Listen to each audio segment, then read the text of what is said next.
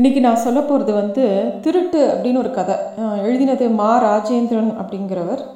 இந்த வந்து இந்த கதை வந்து நவீன தமிழ் சிறுகதைகள் அப்படின்னு சொல்லிட்டு ஒரு தொகுப்பு. தொகுத்தவர் வந்து சா. கந்தசாமி அவர்கள் சாகித்ய அகாடமியோட வெளியீடு. இதில் வந்து சி மிகச்சிறந்த சிறுகதைகள்னு சில கதைகளை தொகுத்துருக்காங்க.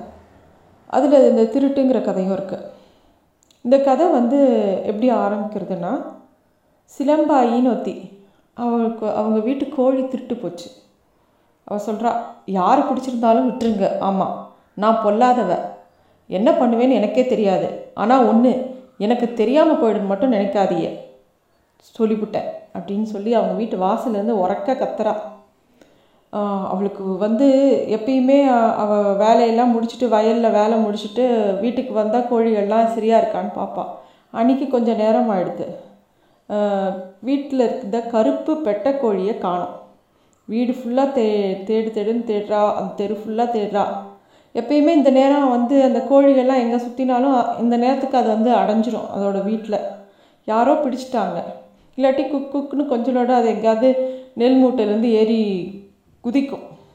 எ- சீக்கிரம் பிடி கொடுக்காது. ஆனால் கேடைய மூடு வர பயங்கரமாக கூச்சலிடும். ஆனால் ஒரு வழியாக அதை எப்படி இருந்தாலும் அதை தேடி கண்டுபிடிச்சி அவள் வந்துடும் அவளுக்கு ஒரே சந்தேகம் யாரோ ஒருத்தர் அதை திருடி அதை சமைச்சிட்டாங்களோ அப்படின்னு அவளுக்கு ஒரு சந்தேகம் சிலம்பாயிக்கு. அப்படியே ஒவ்வொரு வீடாக போய் தேடுறா. ஒவ்வொருத்தர் வீட்லேயே போய் என் சின்னம்மாக்கா உங்கள் வீட்டில் கோழி இருக்கா? அது கோழி பார்த்தியா? அப்படின்னான்னு சந்தேகப்பட படுறத ரொம்ப வெளியில் காமிச்சிக்கலவ ஆனால் வீடு வீடாக போய் வாசம் பிடிக்கிறா. எங்கேயாவது அந்த கோழி இறகு எங்கேயாவது அவங்க பிச்சிருந்தாங்கன்னா கீழே எங்கேயாவது அதோட கோழியோட இறகு கிடக்கான்னு தேடி பார்க்குறா. அதாவது அவள் சொல்கிறா திருட்டு கோழி யாராவது இந்த மாதிரி கோழியை திட்டினா நடுராத்திரியில் கூட சமைப்பாங்களாம். அஹ் எல்லார் பகல் வேலையில் திருட்டவுடனே சமைச்சா தெரிஞ்சிரும்னு சொல்லிட்டு அதை பதுக்கி வச்சு நடுராத்திரி கூட சமைப்பாங்களாம். அதனால் ஒவ்வொருத்தரையாக போய் கேட்குறா கண்ணம்மான்னு ஒத்தி கிட்டே போய் கேட்குறா அவளுக்கு வந்து கண்ணம்மாங்கிறவ சொல்கிறா அக்கா நீ ஏன் வந்து வீட்டுக்குள்ளே பார்த்துக்கோ அப்படிங்கிறா. அதுக்கு அவள் சொல்கிறா இல்லடி கண்ணம்மா ஆணையை காணும்னு பானையில் தேடுங்கிற மாதிரி கதை தாண்டி பறி கொடுத்த மனசு பத பதறுது. உங்களுக்கெல்லாம் கிட்டலாக இருக்குது அப்படின்னு சொல்கிறான் அப்படியே அவள் தேடிட்டே போயிட்டே இருக்கா. சிலம்பு சிலம்பாயி தனக்கு தானே பேசிக்கொண்டு வீடு வந்தாள். அப்போதுதான் குருநாதன் வயலிலிருந்து வந்து மண்வெட்டியை மாட்டுத் தொழுவத்தில் மாட்டிவிட்டு வியர்வை துடைத்தவாறு வாசல் நின்றாள் அவள் சொல்கிறா அவள் புருஷன் அப்போ தான் வரான் குருநாதன். அவனும் வயலில் வேலை பார்த்துட்டு வரான். இந்த கருப்பு பொட்டைக்கோழியை காணும். நானும் எல்லா இடத்துலையும் தேடிட்டேன். எவ்வளோ பிடிச்சிட்டா அப்படிங்கிறான் இவன் ஆல்ரெடி ரொம்ப அசதியாக வரான். அவன் சரி சரி விடு காலையில் பார்த்துக்கலாம் அப்படிங்கிறான். இவளுக்கு ரொம்ப கோவம் வருது. ஆமாம் நீ எல்லாம் ஒரு மனுஷன் உன்னை கட்டிட்டதுக்கு அப்படிங்கிறான். இவன் சொல்கிறான் இவன் கேலியாக சொல்கிறான் ஏண்டி கோழி திருட்டு போனதுக்கும் என்னை கட்டிக்கிட்டதுக்கு என்னடி சம்மந்தம் அப்படின்னு சொல்கிறான் அவன் நார்மலாக பொண்டாட்டி எதிர்த்து பேசி வழக்கமே இல்லை. ஆனால் இந்த மாதிரி ஏதாவது ஒரு சமயம் எதையாவது சொல்லுவான். என்ன காலையில் பார்ப்போங்கிற எதை யாராவது கோழியை திருட்டிட்டு காத்தால வரைக்கும் அதை உசுரோட வச்சுருப்பாங்களா? காலையில் காலையில் என்னத்தை பார்ப்ப கோழி மசுரை கூட குப்பையில் புதைச்சிடுவாளுங்க அப்புறம் என்னத்தை பார்க்கறது இப்போவே எதனாச்சும் பண்ணணும் அப்படின்னு சொல்லி சிலம்பாயி வந்து அப்படியே அவளுக்கு துக்கம் தொண்டை அடைக்கிறது அழுக அழுகையாக வருது. அவள் வந்து என்ன பண்ணுறதுனே அவளுக்கு தெரியல. அவள் வீட்டில் நிறைய கோழி இருக்குது முறை வச்சுட்டு ஒவ்வொரு கோழியும் முட்டை இட்டுண்டே இருக்கும். சிலம்பாய்க்கு வந்து அந்த கோழி முட்டையை விற்று காசு பண்ணிப்பாள் அவள் கை செலவுக்கு அது கொஞ்சம் சரியாக இருக்கும். அவளுக்கு கோழினாலே ரொம்ப உயிர்.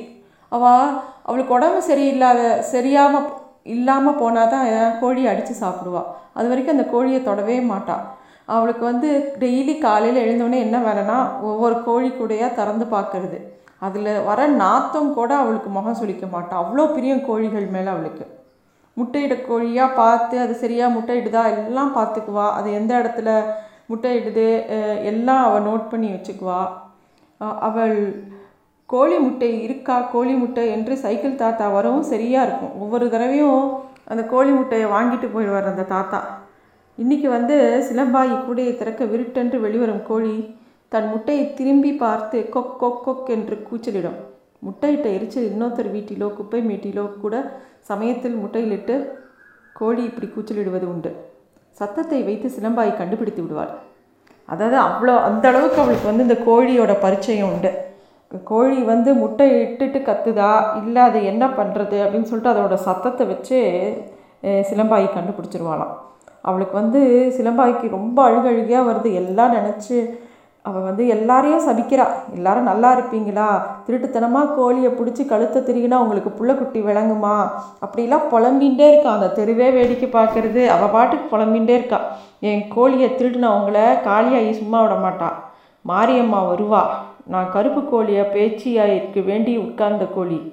பிடிச்சி வச்சிருந்தா விட்டுருங்க அப்புறம் சாமி குறைய சும்மா விடாது. நான் பட்டாணி என் கோவிலுக்கு போய் சூடனை கொளுத்தி மண்ணை வாரி இறக்க போகிறேன் சொல்லிவிட்டேன் அப்படின்னு சொல்லி அப்படியே அவ அப்படி கத்துறா. அந்த தெரு தெருவே அமைதியாக இருக்குது யாரும் அவளுக்கு பதில் சொல்லலை. ஏன்னா சிலம்பாய்க்கு வந் சிலம்பாய் ஒரு விஷயத்த லேஸில் விடமாட்டா. சிலம்பாயை பற்றி அவங்க ஊரில் எல்லாருக்கும் தெரியும். அவளுக்கு இப்போ இந்த காணாமல் போன கோழி வரல. ஒன்று ஒன்று உண்டு இல்லைன்னு ஆக்கிடுவா அந்த ஊரையே. அவளுக்கு ராத்திரி தூக்கம் வரல. அவள் புருஷன்ட்டு சொல்கிறா நம்ம ஏதாவது பண்ணி ஆகணும் காலையிலக்குள்ளே நம்ம விடிஞ்ச அப்புறம் பார்த்துக்கலான்னா எல்லாரும் குழம்பு வச்சிருவாளுங்க இன்றைக்கி ராத்திரியே ஏதாவது செய்யணும் அப்படிங்கிறான் அவன் என்ன பண்ணுறதுனே அவனுக்கு புரியல. இவ இவளை எப்படி சமாதானப்படுத்துறதுன்னு தெரியல. அவன் அப்படியே இவளை பார்த்துட்டு இருக்கான். அவனே வெளியில் வந்து பக்கத்து வீட்டில் சின்னம்மா அக்கான்னு ஒத்திய வந்து அக்கா சின்னவா அக்கா என்ன ப என்ன போ எங்கே போச்சுன்னே தெரியலையக்கா. என்னக்கா பண்ணலாம்? அப்படின்னு சொல்லி சும்மா ஒரு யோசனை கேட்குற மாதிரி அவ கேட்குறா இவ முடிவு பண்ணிட்டா என்ன பண்ணுன்னு சொல்லிட்டு. ஆனால் எப்பயுமே இந்த ரொம்ப தீர்மானமாக இருக்கிறவங்க சும்மாவானுக்கும் யாரையாவது ஒருத்தர் கருத்து கேட்குற மாதிரி. ஏன்னா நாளை பின்ன தான் மேலே பழி வரக்கூடாதுங்கிறதுக்காக கேட்குற மாதிரி என்னக்கா பண்ணுறது அப்படின்னு சொல்லிட்டு பக்கத்து வீட்டில் சின்னம்மா அக்காங்கிறவர்கிட்ட கேட்குறா அவள் அப்படியே பார்க்குறா இவ அவளுக்கும் தெரியும் இவ எப்பேற்பட்ட ஆள்னு. சரி உன் புருஷன் என்ன சொல்கிறான் அப்படின்னு அவள் கேட்குறா அதுக்கு சின்னம்மா க சொன்ன கேட்டதுக்கு இவ சொல்கிறா அது வீட்டு மரத்தை எடுத்து பட்டாணியன் கோயிலில் போடுவோன்னு சொல்லுதுக்கா. நானும் சரின்னு சொல்லிட்டேன் அப்படிங்கிறாச்சு சிலம்பாய். சிலம்பாய் முடிவு பண்ணிட்டான்னு சின்னம்மாக்காக்கு தெரிஞ்சு போயிடுது. அவள் எந்த கருத்தும் சொல்லலை. அப்படியா? சரி இரு அப்படின்னு சொல்லிட்டு அவங்க வீட்டு மரத்தை கொண்டாந்து கொடுக்குறா. சின்னம்மாக்கா வீட்டு மரத்தை வாங்கிக்கிறா சிலம்பாய்.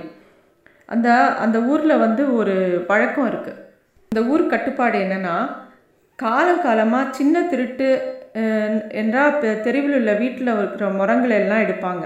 பெரிய திருட்டுன்னா ஊர் முரங்களே பட்டாணியன் கோயிலுக்கு வரும். வீடு என்றால் இருக்கும். நெல் அரிசி உளுந்து புடைக்க சமைக்க தினசரி வாழ்க்கை முரம் தேவை. முரத்தை எடுத்து போய் கோவிலில் போட்டுவிட்டால் வீட்டிற்கு ஒருவர் போய் குளத்தில் குளித்து விட்டு கோயில் முன் நின்று நாங்கள் திருடலை என்று சொல்லிட்டு தங்கள் வீட்டு மரத்தை எடுத்துக்கொண்டு வருவார்கள். பட்டாணியன் கோயில் முன் பொய் சொல்லும் துணிச்சல் யாருக்கும் கிடையாது. திருடியவர்கள் மு முறம் எடுக்க மாட்டார்கள். யார் வீட்டு முறம் கோயிலே கிடைக்கிறதோ அவங்க தான் திருடர்கள் என்று ஊரறிந்து தண்டம் விதி தண்டனை விதிக்கும். அதனால் இது வரைக்கும் யாரும் கோழி திருட்டுக்கு மு ஆனாலும் கோழி திருட்டுக்கு போய் யாரும் இந்த மாதிரி முறம் எடுத்ததில்லை. இவ வந்து சிலம்பாயி முடிவு பண்ணிட்டான் முறம் எடுக்கணும்னு சொல்லிட்டு. அதனால் ஒவ்வொரு வீட்டாக போய் முறத்தை கலெக்ட் பண்ணுறான் சிலம்பாய் ஒவ்வொரு வீடாக தெரு முழுவதும் எழுப்பினான் சாணி மொழிக மரம் புது மரம் சிறுசு பெருசு என்று முரங்களை சுமந்து கொண்டு குருநாதனும் சிலம்பாயும் பட்டாணியன் கோயிலுக்கு நடந்தார்கள். அவள் வந்து கோயிலுக்கு முன்னாடி கிட்ட வரைக்கும் போயிட்டு அங்கேயே நான் அவன் குருநாதன் கிட்ட சொல்கிறேன் நான் இங்கேயே நிற்கிறேன் நீ போய் போட்டுட்டு வா கோவில் வாசலுங்கிறான் பட்டாணியன் வந்து காவல் தெய்வம் குதிரை யானை பொம்மைகள் எல்லாம் இருக்கும். கையில் வீச்சறிவாளுடன் பார்ப்பவர்களை மிரட்டும் சாமி அது. பெண்கள் அந்த பக்கம் போக மாட்டார்கள்.